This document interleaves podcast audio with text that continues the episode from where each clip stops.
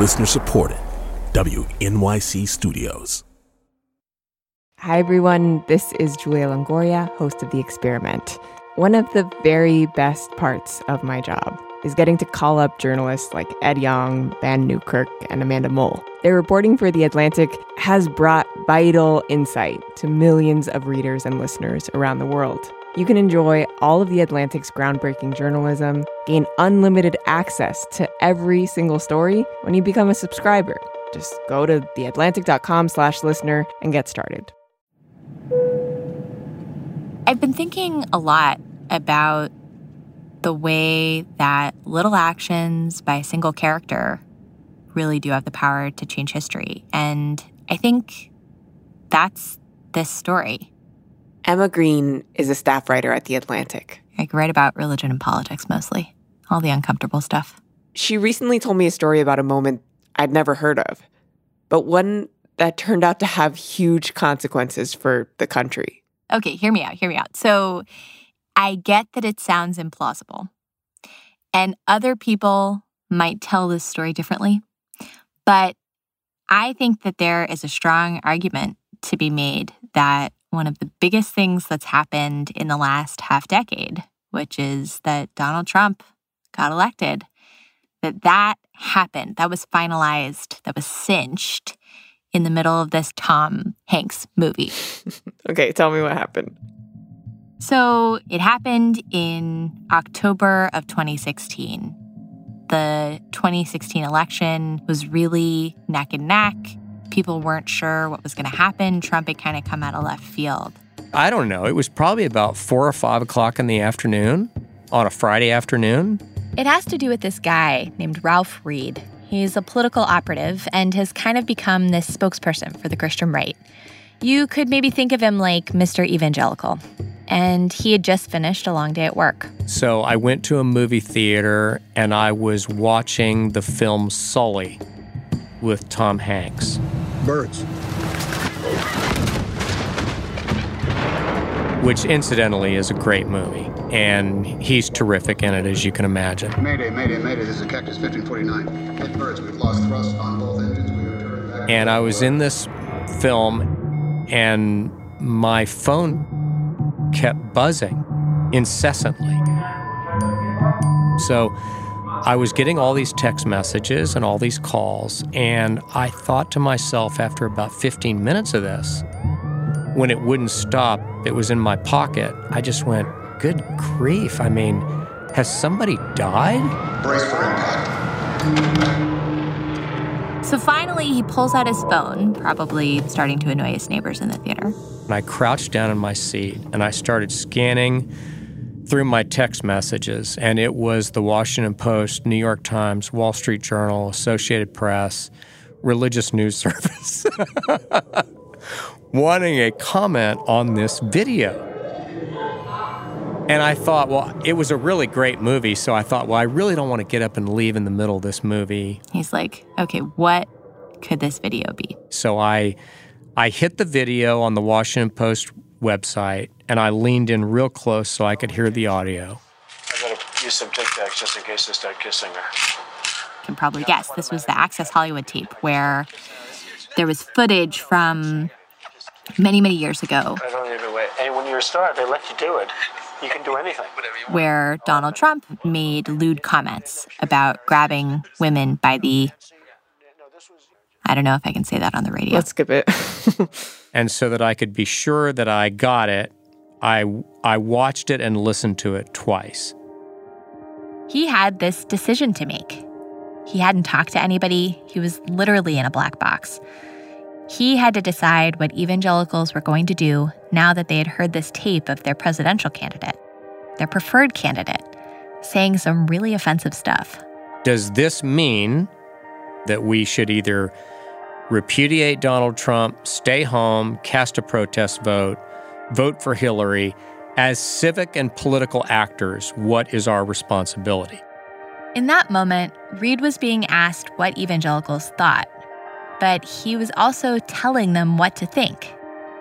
When they opened up their newspaper the next morning and saw that quote from Reed, it would be a signal. I then tapped out a statement that I then sent to every news organization that had contacted me. And I have to tell you, I didn't necessarily think I was right. What he wrote in that statement, that's what this story is about. There's so many things that we think we know about religion and politics. That white evangelicals have always been Republicans, or that Republicans have always been pro life we think we know, we think it's obvious why evangelicals supported Trump and what the consequences of that have been. But actually, this is a story that could have gone a lot of different ways.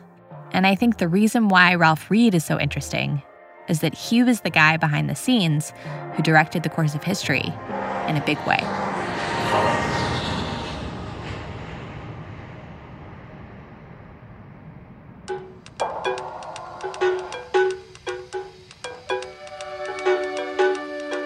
Over the next two weeks, Emma Green brings us the story of a behind the scenes project.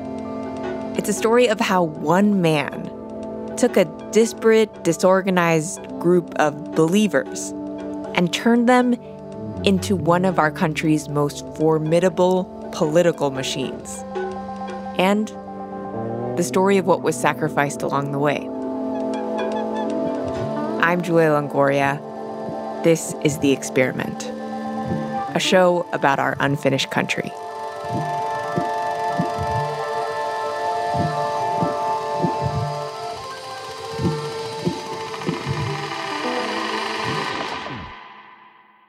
Story of Ralph Reed's political career starts back in the early 1980s, when the religious right as we know it today was still in its infancy. I was kind of a work hard, party hard kind of guy. And that was the culture in Washington. He was 22, working as the executive director of the College Republicans, organizing for Ronald Reagan. He was already a rising star in conservative politics. But the Republican Party hadn't yet become synonymous with the religious right.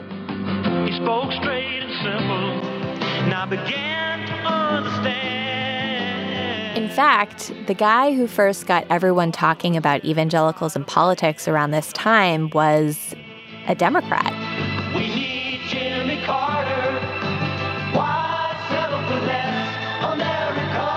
Jimmy Carter was very publicly born again. He was an evangelical. At this time, evangelicals had a different image than what most people might think of today. It was a little bit hippy dippy. It was people out there on buses trying to win over hearts for Jesus. It was this countercultural movement that a lot of elites in Washington didn't take seriously. I had grown up in the church, but I had never really wanted to be viewed as, quote, one of them, you know? I didn't want to be seen as crazy. I didn't want to be seen as a nut. But as Reed was going around trying to organize the Reagan Revolution, he started to feel like something was missing in his life. I was working with a lot of people that, on some instinctive level, I came to see were not happy. And one of those people was me. And yet, in the process of this, I was encountering a lot of young Christians, and they were happy and they were, you know, effervescent and they had something that I wanted. The answer to his emptiness came to him one night in September of 1983 when Reed was out at a bar with some of his colleagues. I was at a watering hole on Capitol Hill called Bull Feathers, you know, kind of a bar and tavern. And we were just doing what we would normally do on a Saturday night, you know, having dinner and drinking. And um, I really don't know to this day why the idea occurred to me, other than the fact that I was, you know, feeling a spiritual yearning and feeling an emptiness. And um, I just decided, you know, I think I'll go to church tomorrow. And I walked out to a phone booth. When he got there, he ran his finger down the page of a phone book. I went to churches and then I went to evangelical and I found a church just outside Washington and I went there the next morning and sat in the service. And at the end of the service, the preacher did an altar call. He said, I don't know who you are, I don't know how you got here today, but I want you to understand whoever you are and however you got here, that this is not an invitation, this is a command. Wow. And th- those words changed my life.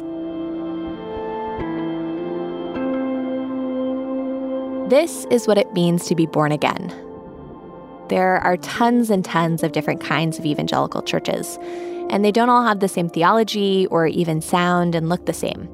But generally, evangelicals all share the kind of experience Reed had a moment of conversion where they become a Christian. There's this idea of being a fool for Christ, standing unashamed of your faith, even when other people question you.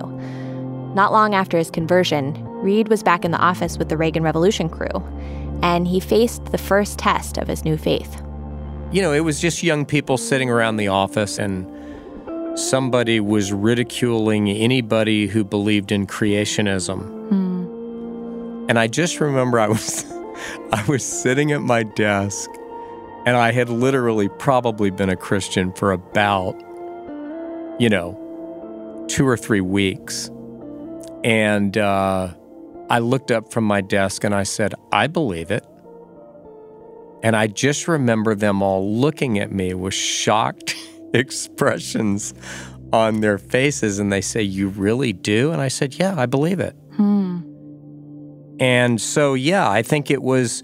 It was something that I wrestled with, something that I've always wrestled with of how do you deal with that kind of reaction? You really believe that?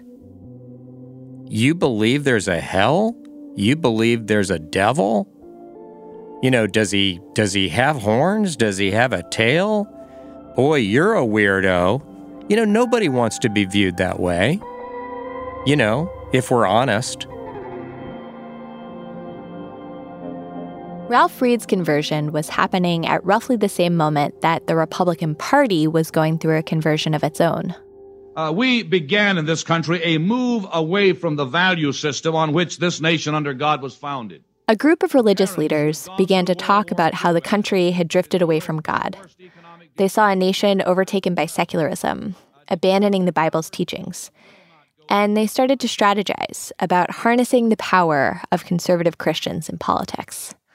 The public faces of this movement were men like Jerry Falwell, who founded Liberty University, which trained up young warriors for Christ. said, we know that our nation is in trouble. And We Pat Robertson, the godfather of televangelism, whose image was beamed to Christians across America on the 700 Club. We want to come back to the Bible and back to God. And if we don't turn, we face crisis and chaos. And that was the message. Most of these men were white in the morning and had deep roots in the South. They wanted to build influence for people like them, largely white Christians from very conservative Protestant churches who felt like they were getting pushed out of public life. They focused on a list of issues, like bringing prayer back to public schools and stopping the spread of pornography. They were angry about what they saw as government overreach, including regulations that denied tax exempt status to racially segregated private schools. This was Reed's training ground, both as a political operative and as a young Christian coming up in the religious right. And in 1989, he went to a conference filled with the heavy hitters of the conservative movement. And I happened to be seated next to Pat Robertson, who had just run for president. I figured I'd never meet him again. And so I proceeded during this dinner to tell him everything I thought he had done wrong when he ran for president. After the dinner, Pat pulled him aside. And he said, Follow me. And we walked into the kitchen, the banquet kitchen, and there were all these plates and pans clattering, and they were clearing all the plates off the tables, and the waiters were running in and out. And he and I are standing in this kitchen, and he said, Listen, I'd like for you to come and work for me. Robertson explained that he was going to start a new organization that was going to carry the torch of the religious right. He asked Reed if he wanted in, and eventually Reed said, yeah. Robertson laid out his vision for what he wanted Reed to do. And he said, I want you to take notes. And he said, This is our goal operational control of at least one of the two major political parties, elect a committed Christian as President of the United States, take a majority in Congress and the U.S. Senate, elect a thousand committed Christians, devout Christians at every level of government. This isn't just going to be some Christian civic group. This is going to be the most effective public policy organization in the country. And at the end of 10 years, American politics is going to look totally different. And I'm sitting here. I'm sitting here taking notes and I'm about to pass out. So, was this daunting? Did you look at this and say, holy moly, I just volunteered myself to try to build the biggest grassroots network of evangelicals in American history? Well, you know, Pat had a sign in his dressing room uh, in the studio where he did the 700 Club, and it said, Attempt something so big that unless God intervenes, it's destined to fail. Hmm.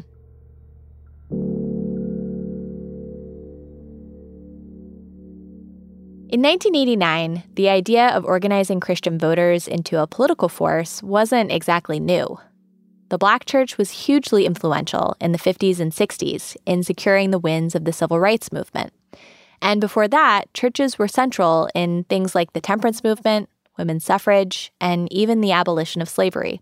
But among the theologically conservative churches, for lack of a better term, the fundamentalist and the evangelical churches, that was not the case. From the time of the Scopes trial in 1925, when they suffered the humiliation of being seen largely as boobs and hayseeds and Neanderthals and anti intellectual and anti modernist until really the late 70s and early 80s. Uh, those fundamentalist Southern Baptist and evangelical Christians largely had their noses pressed against the glass of the political culture. Reed's mission was to tap this untapped resource. And so he built a political platform that would appeal to those groups. It was pro life, focused on traditional family, and bold expressions of faith in public life. Reed packaged this as the pro family agenda. Then he went out to recruit believers. We started with the idea that there were roughly 200,000 Bible believing or evangelical churches in the country that there was somewhere between 40 and 50 million people who were members of those churches or affiliated with those churches. But to get those people organized, Reed had to start from scratch. He began by gathering up church directories with lists of names and phone numbers. And anybody who was a member of an evangelical church who wasn't registered to vote, we called them and we showed up at their house and we got them registered to vote. He didn't just want a list of names, though. He wanted to build a group of people who knew how to do politics. We taught people how to build a precinct organization, how to do a voter registration drive in your church, how to make sure you were educating voters in a way that didn't violate the tax exempt status of the church, how to do a get out the vote effort, how to write a news release. I mean, this sounds very basic, but for evangelical Christians, who had never done anything politically in decades other than go to a rally at a church, this was all new. Many of the people Reed was targeting were allergic to the idea that God and politics had anything to do with each other. And so his pitch went something like this The truth is that for people of faith in any society, in any civilization, but especially in a democracy, civic engagement is not something that will avoid you. If you choose to disengage, it will show up on your doorstep in public policies that undermine and assault your beliefs and elected officials who don't share your values. So I think many of them felt that it was almost a defensive action. Faith teaches humility. As Laura would say, I could use a dose occasionally. All of the work that Ralph Reed did, it worked. In 2000, George W. Bush was elected to office with the support of evangelicals, who he reached with his notion of a compassionate conservatism. This idea that promoting small government and helping people were not incompatible values. Bush was one of their own. Throughout our history, in danger and division, we have always turned to prayer. And our country has been delivered from many serious evils and wrongs because of that prayer. I remember, We cannot presume uh, you know, the horror of September 11th. to assert us. And when President Bush proclaimed a national day of prayer, and I remember he said that we were meeting in the middle hour of our grief. Reed started running through the names of people who would have been around Bush in this huge historical moment. The president's head of speechwriting was an evangelical, the attorney general was an evangelical. And that was when it really hit me. I knew at that moment that we were no longer the redheaded stepchild of American politics, that we had graduated to full fledged participation. We were in the room where it happened. The Bush years were a sign of Reed's triumph. He had left the Christian Coalition and started his own political consultancy. But all those old allies of his from the Christian right, they were now some of the most powerful people in the government. This included a guy named Jack Abramoff, who Reed knew from his college Republican days. Abramoff was one of the most powerful lobbyists in all of Washington. He even worked on the Bush transition. Abramoff brought Reed in on some of his projects, which got Reed into some trouble. The most significant of these scandals had to do with casinos. Abramoff represented a number of tribes who ran gambling outfits. Those tribes faced competition from other casinos and other kinds of gaming in the area. So Abramoff asked Reed to create problems for the tribe's competitors. Reed's job was to build opposition on the grounds that gambling is unchristian, meaning that Reed was rallying religious opposition to gambling while being paid indirectly by tribes who ran casinos. Later, Reed said that he didn't know his payments were coming out of casino profits. Here's what he said at the time Had I known then what I know now, I would not have undertaken that work. Reed never got charged with any crimes, but his name got dragged through the mud at some high profile congressional hearings. When Reed ran for lieutenant governor in Georgia a few years later, he tanked, probably because of his association with Abramoff. It was a low point in Reed's career. By the time Obama got elected, Reed and the mostly white evangelicals he represented were back out in the cold again. They saw the president as hostile to their beliefs and their way of life. But then, after all those years of scandals and political exile, when it seemed like Ralph Reed's chapter in American history was over, he met a man who he thought just might put evangelicals and his career back in the game. I said, Donald, I said, I don't know you and you don't know me.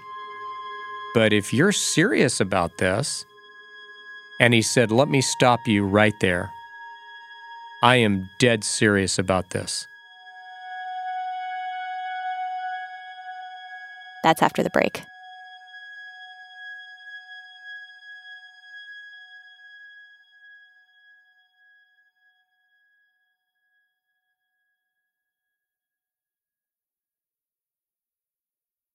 Hi, everyone. This is Julia Longoria, host of The Experiment.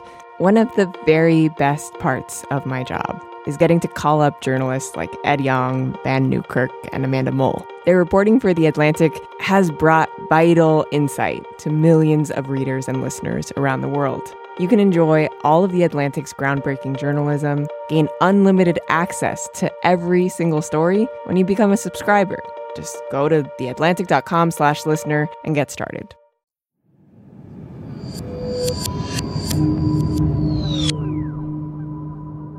Ralph Reed spent the Obama years in political exile.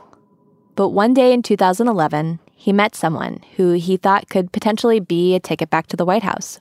I had gotten a call from a reporter who said, I have been fishing around a little bit, and I think Donald Trump is serious about running for president. And this reporter said, What do you think of that? And I said, Well, if he runs as pro life, which is my understanding of what he plans to do, given the power of his celebrity, his money, his ability to finance his own campaign, and his name ID, which most candidates spend tens of millions of dollars buying, and he will have on day one.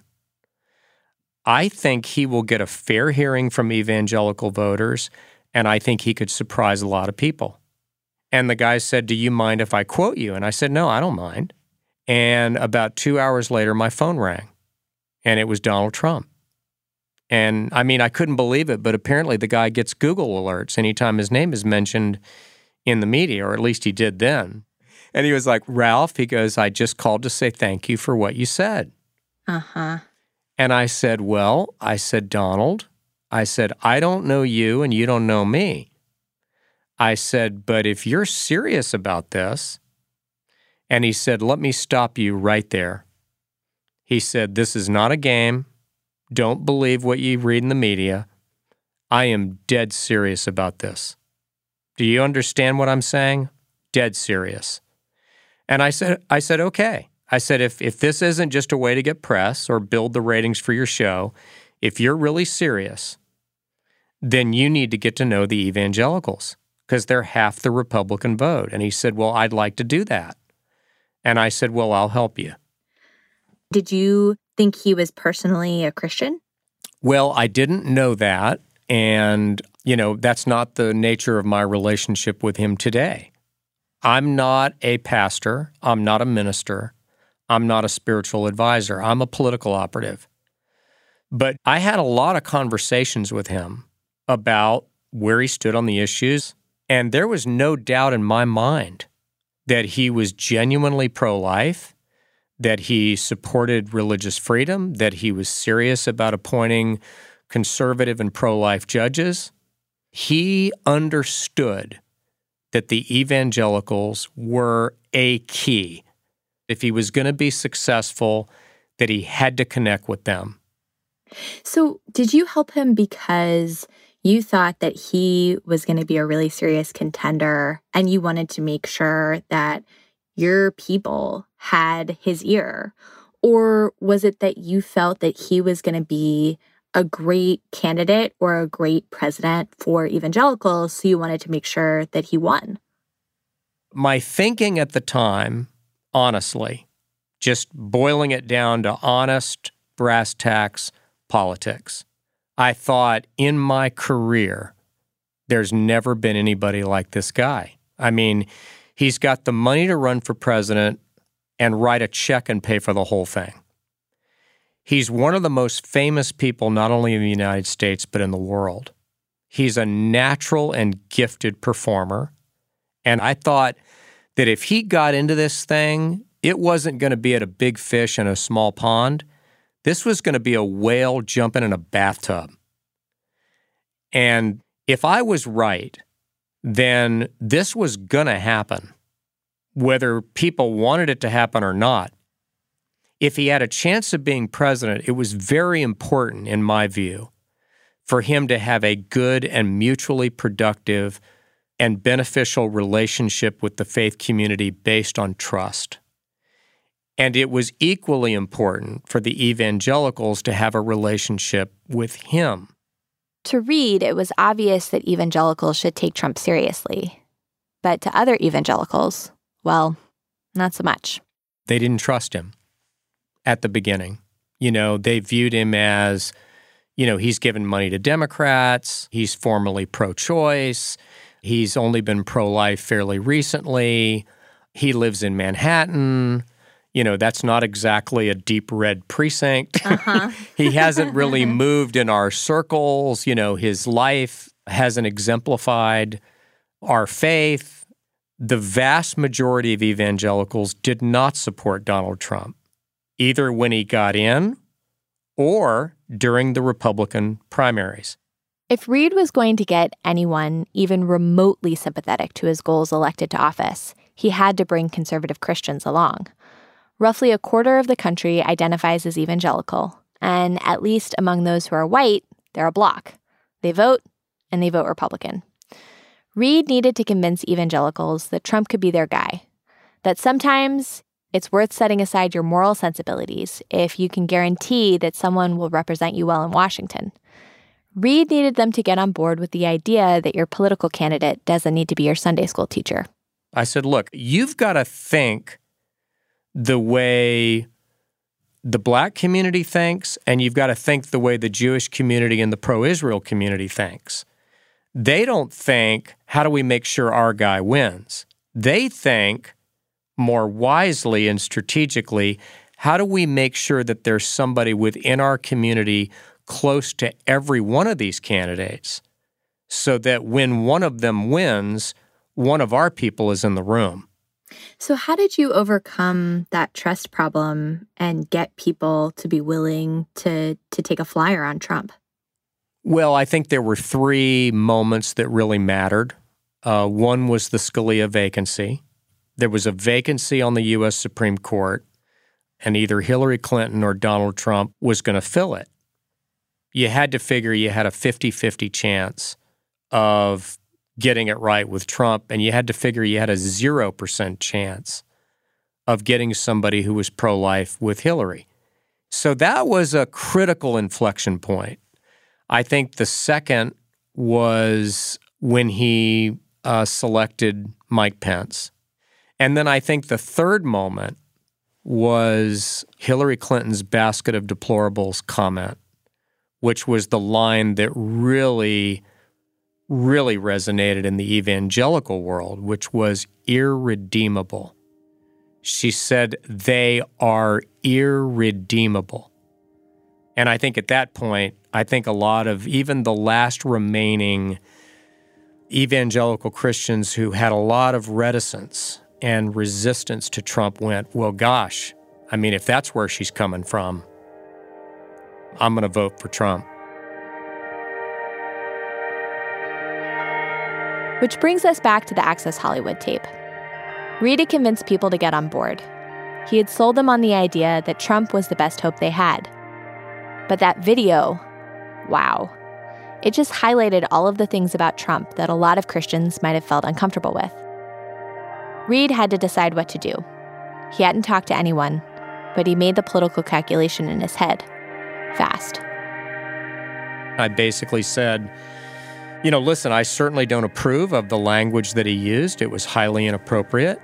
But in the hierarchy of voter concerns, including but not limited to the right to life, the vacancy on the U.S. Supreme Court, the Iran nuclear deal, support for the state of Israel, religious freedom, etc., I honestly think that this video, though it's embarrassing and inappropriate, is going to rank very low on voter concerns. But I have to tell you, that weekend, all indications were that his candidacy was over. It's not like every American evangelical was waiting for Ralph Reed to tell them what to do. Most of them have probably never even heard of him. But Reed had the ear of major pastors and giants of the evangelical world.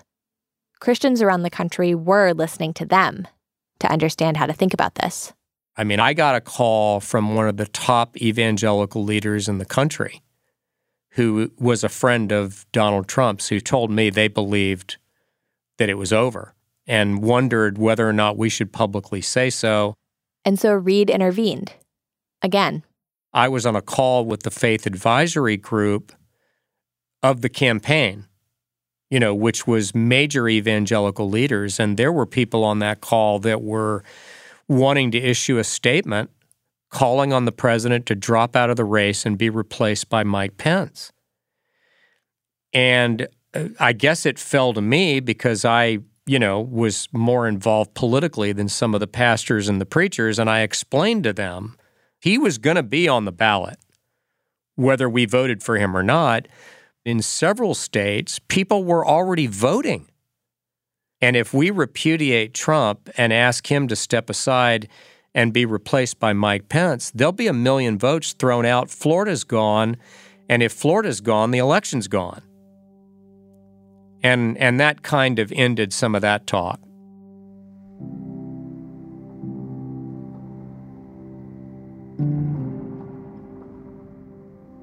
Many remember this moment as hypocrisy.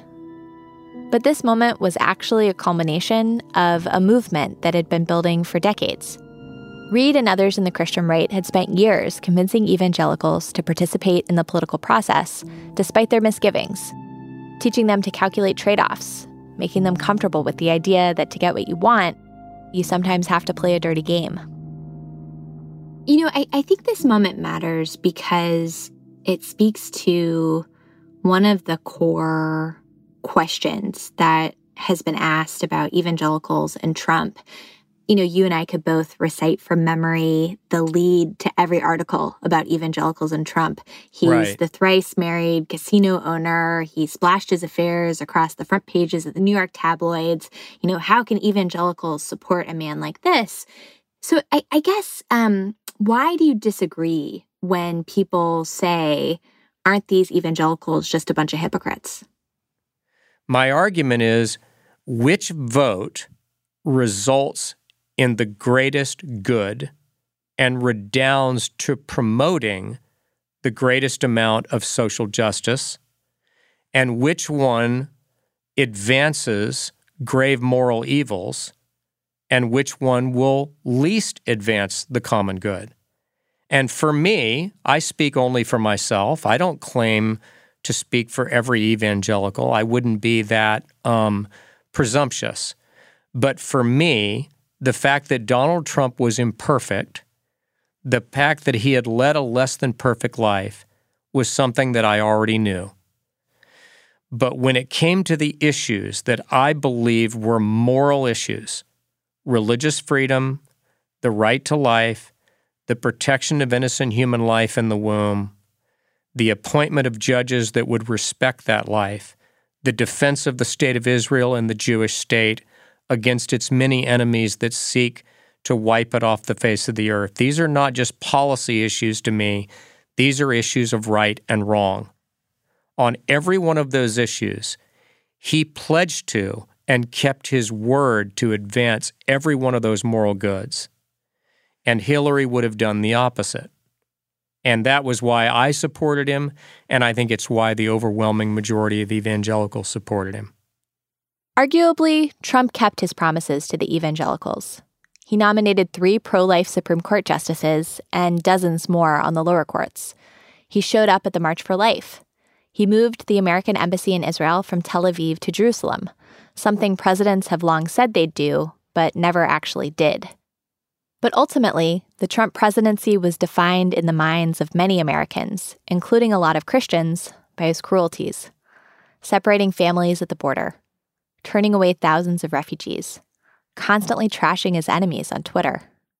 Did you ever have doubts during his presidency, either about supporting him or specific policies that he championed? And did you see a benefit to having his trust when those moments occurred? Uh, I think the you know what I would say is during Trump's presidency, as with every other presidency that I had been involved in, you know, helping to elect that president, there were disappointments. But to quote Ronald Reagan, an 80% friend is not a 20% enemy. So if you want to be involved in politics without ever having to compromise, then you want something that has never existed and never will. But in every compromise, there's a cost. And in this case, the cost might have been really, really high. A loss that could undermine the entire project Ralph Reed helped to build. Yeah, absolutely wrecked my faith. It, it drove my faith into the ground. That's part two of this story. Next week.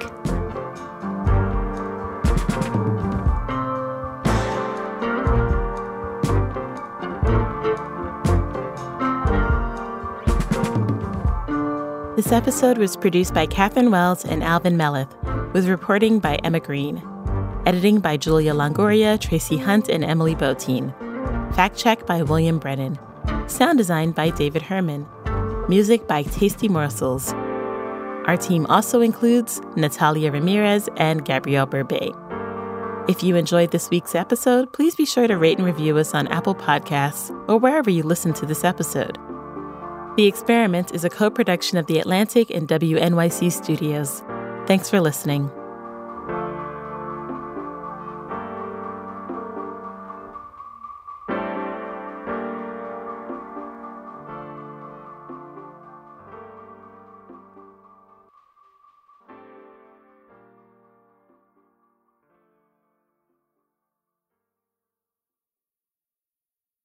Hi, everyone. This is Julia Longoria, host of The Experiment. One of the very best parts of my job is getting to call up journalists like Ed Yong, Vann Newkirk, and Amanda Mull. Their reporting for The Atlantic has brought vital insight to millions of readers and listeners around the world. You can enjoy all of The Atlantic's groundbreaking journalism, gain unlimited access to every single story when you become a subscriber. Just go to theatlantic.com slash listener and get started.